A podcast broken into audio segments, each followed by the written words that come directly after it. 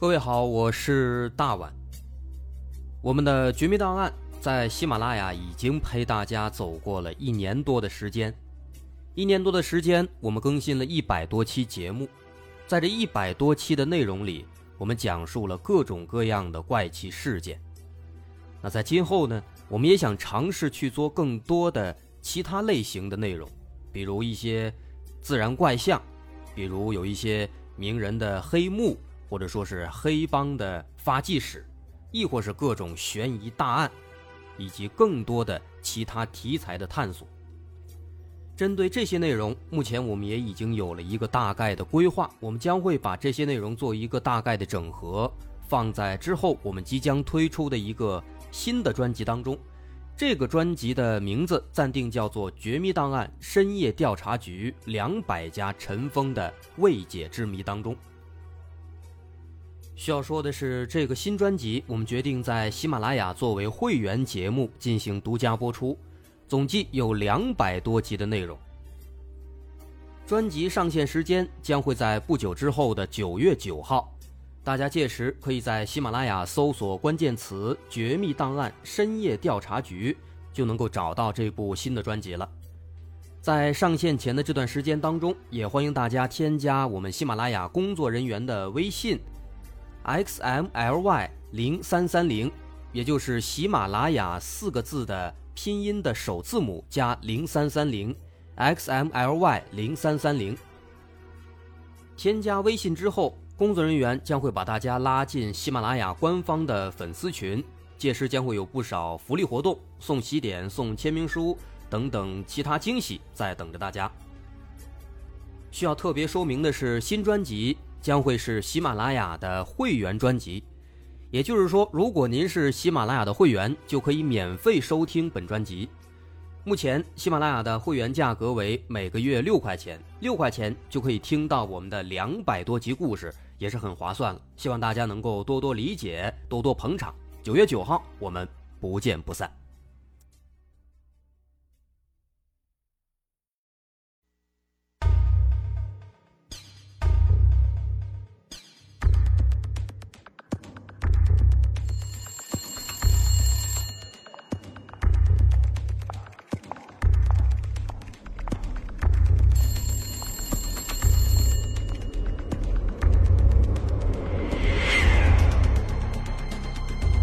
探索事实真相，搜寻幕后真凶。欢迎收听《绝密档案》，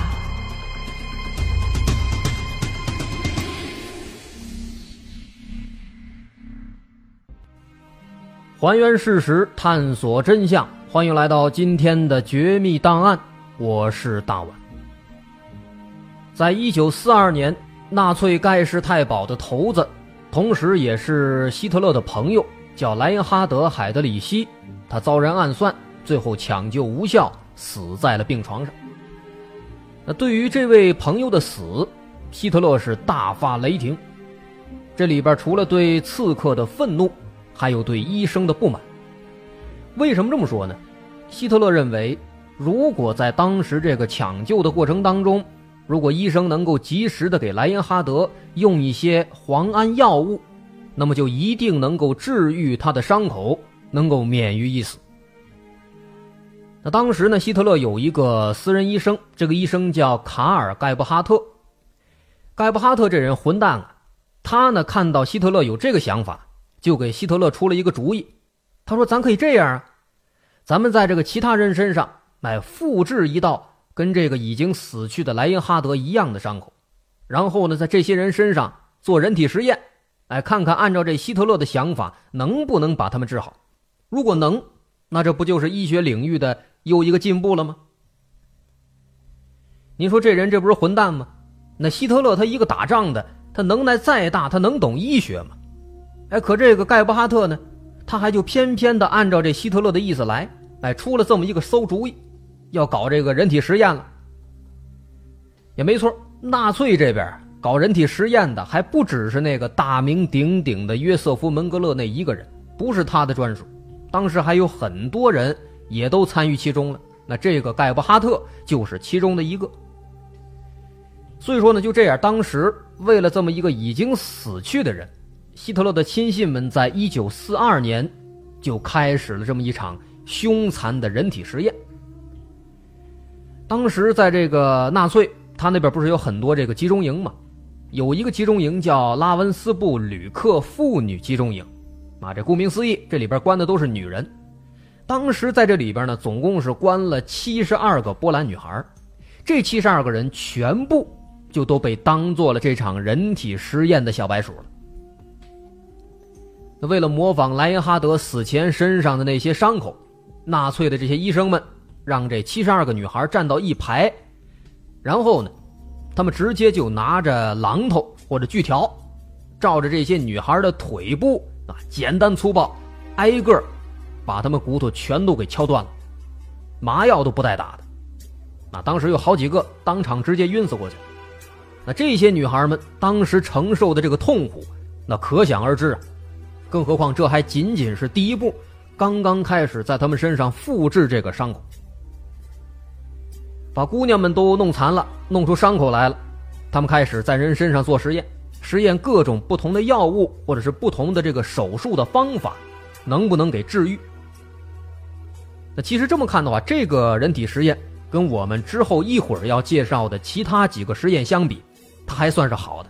那最起码他没在这些人的身上做太多这个奇奇怪怪的事情。一会儿咱们会介绍一些更残忍的啊，像是把这个人。放到低温的环境里边可劲儿冻，放到这个低压的环境里面观察人是怎么死的，要么就是往人的这个眼球里面打针让它变颜色，啊，等等等等。那相比较而言的话，这个人体实验其实还算是温柔的。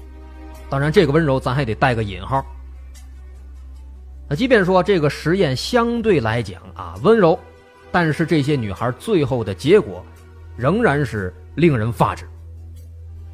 在这个实验的过程当中，啊，那些没有治好、直接死在病床上的那些女孩，咱在这儿就不说了，她们是最可怜、最惨。更过分的是，即便说后来有一些女孩，在这个过程当中被治好了，她们最终也是难逃一死。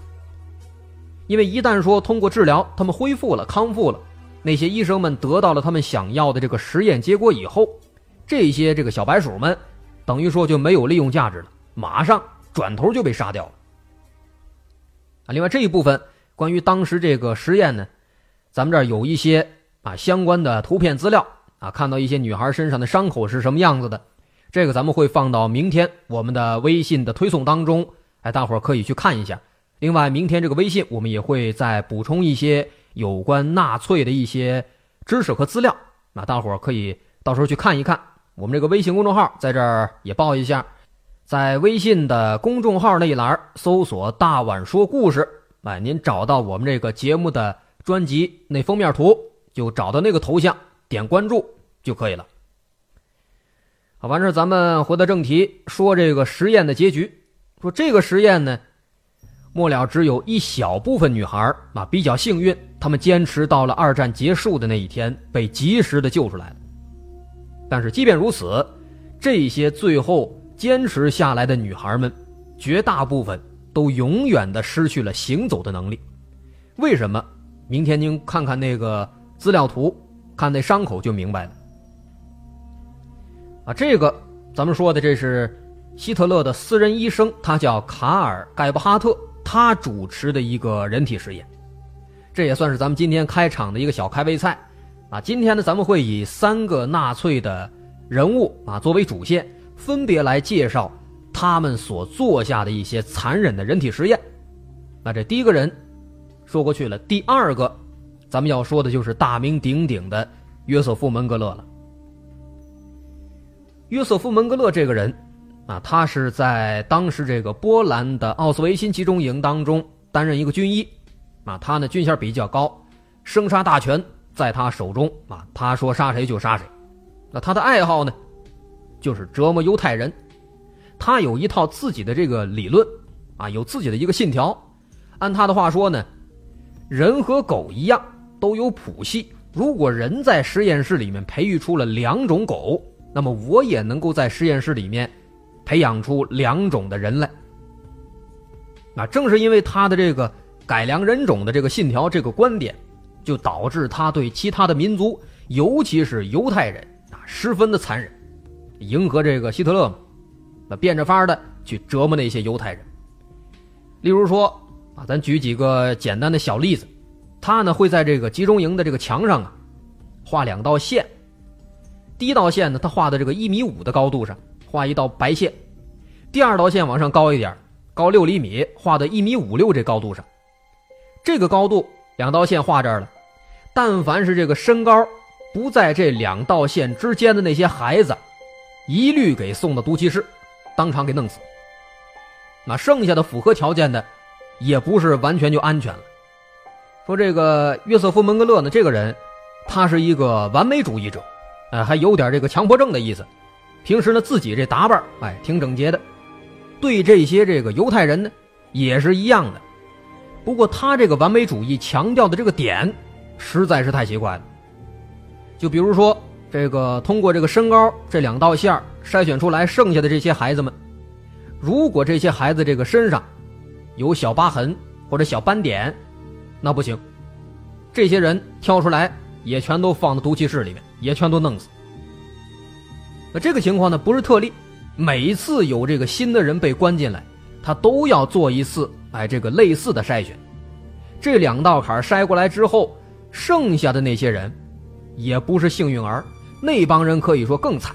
啊，往往说他们最后都会成为各种人体实验的小白鼠，去做他那个改良人种的试验。那根据不完全统计，在前前后后这几年当中，大概有四十万人惨死在了这个约瑟夫·门格勒的手下，可以说这是一个杀人魔王啊。他的这个手段呢，也是层出不穷，像是在这个活人的身上接种细菌，啊，不麻醉直接动手术。绝育啊，做各种各样的花式的实验，那大伙应该也都是有所耳闻的。因为这个约瑟夫·门格勒，他这名气确实是比较大。那提到这个纳粹人体实验，大伙第一个想到的应该都是这个人啊，人们都叫他“死亡天使”嘛。所以说他这个实验呢，咱也不再多做介绍，咱就简单介绍一个重头戏，咱还得留到后面的第三位。那约瑟夫·门格勒，咱就介绍一个他做的双胞胎实验。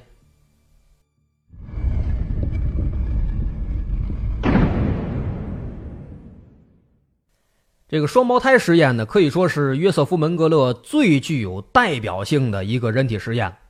之所以说它有代表性，是因为这个双胞胎实验呢，它是囊括了很多其他的实验，可以说是一系列实验的一个综合体啊，可以这么认为。咱还是举一个例子，细化到受害人身上。有一对当年从这个双胞胎实验当中死里逃生的一对姐妹，双胞胎姐妹。啊，分别叫斯特凡尼和安妮塔，这一对双胞胎就曾经在这个集中营里经历过很多种残忍的实验。那根据这一对双胞胎的回忆，他们俩人身上的每一个部位几乎都经受过门格勒的摧残。为了研究这个双胞胎呢，约瑟夫·门格勒他会把这个双胞胎身上的很多器官互换，互换之后，哎，你的这个这个部件。移植到我的身上，我身上这个部件呢跑你身上来，移植完之后呢，哎，看俩人什么反应。或者说呢，毕竟双胞胎嘛，就同时把那个细菌注射到这双胞胎的身体里面，再看这俩人有没有不一样的地方。更残忍的是什么呢？在没有麻醉的情况下，那直接往这俩双胞胎的眼睛里面注射某种化学物质，注射进来目的是什么？想改变他们这个眼睛的颜色。那这种眼球实验，门格勒做过不止一次。他经常在这孩子们身上哎做着类似的实验，直接拿着针头就往那眼球里边扎，那得多疼啊！没有麻药，这导致很多孩子当时直接就双目失明了。那说他这个实验残忍到了什么程度？当时在这个战后审判的时候，集中营里面的其他医生啊，在交代的时候呢，曾经说过一番这样的话。那个医生说：“他说，一九四三年九月，当我来到营地时，看到办公室的一张木桌上摆满了眼球，所有这些眼球都被贴上标签，编上号码。眼球的颜色有淡黄色、淡蓝色、绿色、和紫罗兰色。我知道这些都是那些孩子的眼球。就说这不光给这孩子眼球扎针，孩子死了之后还把这眼球给剜出来，而且我们需要说的是，单单往这眼球里面扎针，这对他们来说还不算是最恐怖的。最恐怖的地方在于，在这个实验过程当中的那个怀孕的部分，怀孕那个环节。那约瑟夫·门格勒曾经把这对双胞胎身上的血液，啊，他们俩人身上的血液和另外一对条件一样的双胞胎的血液做了互换，换了血之后，然后强迫他们去和另一对男性双胞胎发生性关系，让他们怀孕。不过呢，幸好这个斯特凡尼姐妹啊比较幸运，那当时在经受了这么一番折腾之后，又是换血，又是怀孕之后，虽然说他们是染上了很严重的疾病啊，高烧不退，但是呢，所幸他们没有生命危险。啊，最后他们挺下来了，最终呢也是熬到了二战结束之后。根据不完全统计，当时在纳粹德国时期，在纳粹的人体实验室里面，就像是斯特凡尼姐妹这样的双胞胎，总共有一千五百对最终活下来的只有不到一百对您看这比例，十五比一，那这是有关约瑟夫·门格勒的一个最有名的一个双胞胎实验。要说他的罪行，光这个实验基本上就可见一斑了。那接下来呢，咱们会重点介绍另外两个实验，这两个实验分别是高空实验和冷冻实验。那这两个实验，它就不是约瑟夫·门格勒的杰作了，而是另外一个人。说，在一九四一年春天，纳粹这边呢有一个医学博士，他叫西格蒙德·拉彻尔。这个拉彻尔他当时。参加了德国空军的一个特种医学训练班。那当时在参加这训练班的时候啊，他突然异想天开，他想做一个高空人体实验。为什么有这个想法呢？因为当时啊，他们这边呢正在做一个飞行高度对这个飞行员的影响的一个研究课题。这个项目呢一直没有进展，啊，所以说当时他就异想天开，哎，拿人体做实验。那有了想法之后呢？他就给希姆莱写信，啊，这个希姆莱是谁呢？他呢是当时这个纳粹党卫队的队长，啊，数一数二的人物。跟他写信说，希望能够拿几个罪犯来，啊，那罪犯呢做这个高空的人体实验。那希姆莱当时收到信之后，马上就给回信，答应他没问题，大手一挥，批了一批罪犯给他送过来了。那他这个实验的方式呢，简单粗暴，啊，他们搞了一个减压室。减压嘛，把那个囚犯关进去之后，就把里面这空气慢慢的往外抽，达到一个这个高空的氧气和气压的状态，哎，抽到这个状态停止，观察这里边这人是有什么反应。那在这儿呢，咱不多介绍，咱就节选一段当时他们留的这个实验记录。那这个实验是试验人体在九千米的高空当中的缺氧的反应。那受试验的对象是一个三十七岁的，可以说正值壮年的一个健康的犹太人。那这份实验记录上这么写的，给大伙念一下。开头写三号实验的受试者总计呼吸了三十分钟。试验前三分钟，受试者基本正常。实验开始四分钟以后，受试者开始出汗，并且不断的扭动脖子。看起来非常不舒服。五分钟以后，出现了痉挛的情况。从第六分钟到第十分钟，受试者呼吸急促，开始出现发狂的行为。他开始用手撕扯自己的头发，努力想减轻压力。第十一分钟到第三十分钟，低压的环境使受试者彻底疯狂，他开始用手指和指甲。抓挠自己的头和脸，用头撞墙壁，并且大声嚎叫，仍然在本能的努力试图减轻身体上的压力。到第十五分钟时，他已经失去知觉，呼吸逐渐减慢，平均每分钟只吸气三次。在接近三十分钟时，他的呼吸完全停止。停止呼吸后大约半小时，开始解剖尸体。那这是当时的一段实验的记录。通过这个记录，咱能发现，跟咱们很久之前那说过的一个都市传说，说那俄罗斯睡眠剥夺实验，跟那个情况好像挺相似的，啊，没准当时那个都市传说就是根据纳粹的这个人体实验啊衍生出来的另外的一个故事。那这个实验是在一九四二年结束的，那截止到一九四二年五月，拉彻尔博士总共对两百名囚犯做过这样的高空实验。做了这两百次之后，最终他才得出了他想要的结果。而且，还有一个情况是什么呢？当时因为这个实验嘛，他确实得出了一些有用的数据。这个德国空军元帅还专门向他致谢。啊，不过到这儿呢，这还不算完，因为在这次的实验结束之后，这个拉彻尔博士啊，不知道是哪一天突然的灵光一闪。他回想自己做过的那么多实验，突然想到这个实验当中啊，不太完善，漏了一项，哪项漏了？因为这高空当中嘛，除了气压低、氧气少，还有一个很重要的特点，就是温度低呀。他把温度低这一点给落下了。于是乎呢，为了弥补自己这个缺陷、这个不完美，那德国空军这边就专门给设计了一个冷冻设备。用这个设备来模拟高空当中的这个寒冷气候，哎，所以说这时候这个拉彻尔博士主持的另一个人体实验——冷冻实验，就出来了。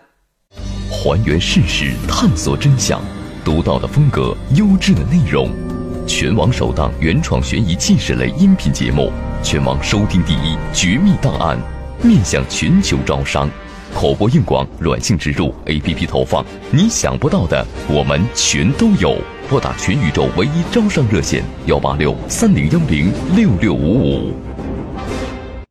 这个拉彻尔博士他设计这冷冻实验是有两个目的，第一个目的呢是观察人类在寒冷的气候下啊，通常情况下承受极限是多少，低于多少度人会被冻死。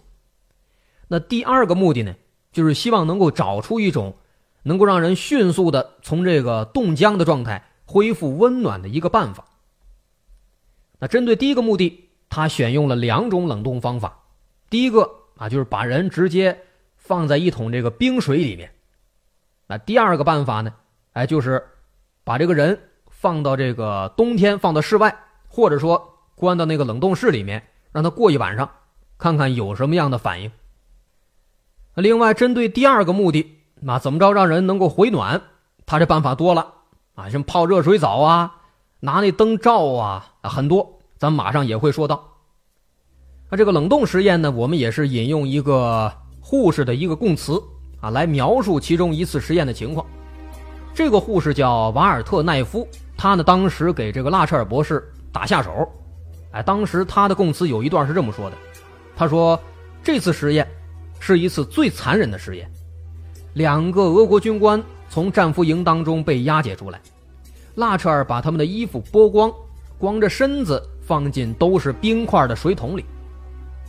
放进水桶后，一个小时又一个小时过去了，这两个人在水桶里待了整整两个半小时，还能应声答话，这是一个奇迹，因为在一般情况下，人最多只能待上六十分钟就会失去知觉了。在两个半钟头时，他们不断的恳求拉彻尔给他们注射安眠剂，但是拉彻尔没有答应。到第三个钟头时，两个俄国人明显体力不支了，他们开始互相握手道别，彼此说了一句“再见，同志”。此时，旁边的一个波兰青年很同情这两个俄国人，想趁拉彻尔不注意给他们注射麻醉剂，但是后来被拉彻尔发现了。这次实验总共进行了至少五个小时，最终五个小时之后，两名受试者才慢慢的死去。那这是当时那个护士的描述。那当时他做的这个大多数冷冻实验都是这个情况，啊，会根据这个受试者的人体情况，哎，来调节水的温度，啊，一般最后会恒定在零下六度左右。那有一段这个实验记录上啊是这么写的。这些人在被放到水里之后，通常不到半个小时就会出现一系列的反应，心跳和血压开始下降，伴随着会出现说话困难、思维混乱和短暂性失忆的情况。时间越长，情况越夸张。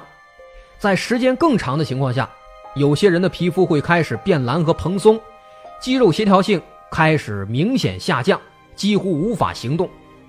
当他们体温越来越冷之后，重要的器官开始逐渐衰竭。啊，这是他们做了几十次的这样的冷冻实验之后总结出来的，啊，这么一段规律。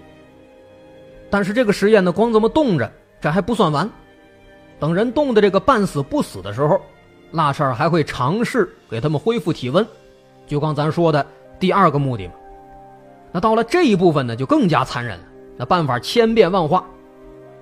根据他们这个记录，啊，用过这个日光灯来进行高温的灼烧，但是后来不行。或者说呢，会把这开水强行的灌到受害者的胃里、膀胱里，或者灌到食道里，或者往身上浇。人这边刚在这个寒冷的这个情况当中啊，刚勉强的撑下来，那现在呢，再用这个热的一刺激，那结果可想而知。那或者也有再好一点的，给洗这热水澡，放到温水里边，但是后来大部分情况下，很多人啊都因为这个体温突然上升。上升过快，最后死亡了。那后来这种实验经过统计，有三百多人被用来做了大概四百多次实验，直接被冻死的有将近三分之一，八九十个人，其余的几乎全部在后来做这个体温回升实验的时候被杀害了。那还有一些呢没有死的，要么就是直接给折磨成疯子了。啊，这是这个拉舍尔博士他做的第二个冷冻实验。那除了这些花儿式的残忍的人体实验之外，其实纳粹还有一个很秘密的、很低调的一个实验啊。这个实验流传的比较少啊。这个实验说跟当年纳粹去西藏找那个地球轴心的这个行动是一样的啊，也被希特勒是寄以厚望。这个实验代号叫 DIX，目的呢是打造一个哎机器人一样的最强的战士。啊，这听着有点这玄幻的味道。这项实验呢，其实很明显，这是希特勒在二战末期啊，开始在各方面寻找一些希望，希望能够绝地翻身。所以当时呢，纳粹这边一直都想研制一种药物啊，这个药物很厉害，让这个士兵吃了之后能够变得跟那个机器人一样啊，不知道累，能够勇猛无比。那希特勒呢，他就希望能够得到这样的士兵，能够征服全世界。打一个绝地反击，那这个目的跟当时他去西藏找那个地球轴心这目的是一样的，都是在自己的危机边缘，希望能够打一场胜仗。所以说，这个实验也是在二战末期开始的。一九四四年，试验地点是在萨克森豪森集中营，这个集中营里面做过很多的人体实验，咱刚说的高空实验就是其中之一，当时也在这儿做的。那当时他这实验呢，保密性非常高，以至于说当时在这个集中营里面，大部分人那都是不知道有这么一个行动的。所以说当时就有一些很奇怪的现象啊，有一些这个集中营的工作人员，他们就曾经记录了，啊，说当时呢，他们每天都会看到有大概是二十个人左右的这个囚犯，每天都会到这个操场上跑步，他们跑呢不是干跑。负重跑，负重看起来得有这二三十斤，然后就不停的跑，中间不能休息，不带停的一直跑。那直到说最后有人累死了，或者说到一定时间了才给停下来。那根据当时这个实验的资料记载呢，说一开始的时候，囚犯刚开始跑，他们兴致还是比较高的，啊甚至说有的一边跑还一边唱呢，还一边吹口哨呢。不过呢，随着这个跑步的时间越来越长，啊，有人肯定就开始感到疲惫了，想休息。但是这个休息的提议呢，肯定是不允许的。一说要休息，旁边这枪口直接对过来了，那肯定是不能的。所以说，在这种情况下，他们只能够继续不停的跑。说一般情况下，这些囚犯啊，毕竟也是军人出身嘛，他们一般在连续跑了十二个小时之后，就会有不少人啊，活活的。把自己跑死了，但是十二个小时这刚刚是一半啊！按照当时他们的计划，每一队囚犯要求要连续跑二十四个小时，一般情况下，最终二十四个小时下来，只有两三个人能够坚持下来。但一般坚持下来之后啊，这帮人差不多也就已经不省人事了。那当时在经过了几轮这样的测试啊，知道这个大概的数据之后呢，这帮纳粹的医生们就开始在另外的一批囚犯身上试验他们做的一些药物。这种药物就是 DIX 啊，也是这个试验的代码代号。那这个药管什么用呢？按照他们的设想，如果这个药能够成功，那么德国士兵就会变得无敌，啊，不知道累，无所畏惧，打遍天下无敌手，有这样的效果。不过呢，有意思的是啊，这个药的效果咱先不谈，当然是没成功了。具体咱先不说，关键说啊，这个药它的副作用相当明显，能上瘾，吸毒一样。如果说不吃药了，这些士兵们马上成废人了，不行了。所以说这个实验最后啊，当然也就失败了啊，以失败告终。啊，这就是我们今天要介绍的最后一个实验了。这个纳粹的人体实验这一块呢，其实是很多朋友哎都想更多的了解的一部分内容。但是毕竟这类内容呢，我们难以甄别、难以辨别，也比较难搜集，而且更多的啊比较绝密性的资料，肯定在人家这个德国自己那个档案馆里边锁着呢，咱也看不到。啊，所以说这次咱也只能哎扒到这些料来分享给大伙了，只能给呈现这么多了。那对于这些人体实验呢，最后咱再来一句话结尾：这些实验啊，其实总的来说，虽然纳粹的人体实验的真相并不能够使他们从那些当年的罪恶和羞耻当中完全的解脱，但是无论如何，对于现在来说，他好歹能够让他们摆脱那些沉重的谎言。让人们能够从过去当中更多的自省，更多的学习。好，本期文案整理还是我们新来的这个小助手小勺，文案编写还是我自己。那今天这期咱们就讲到这儿，我是大碗。如果您喜欢或者有什么意见，可以关注我的微信公众号，在微信搜索“大碗说故事”进行关注。好，咱们下期再见。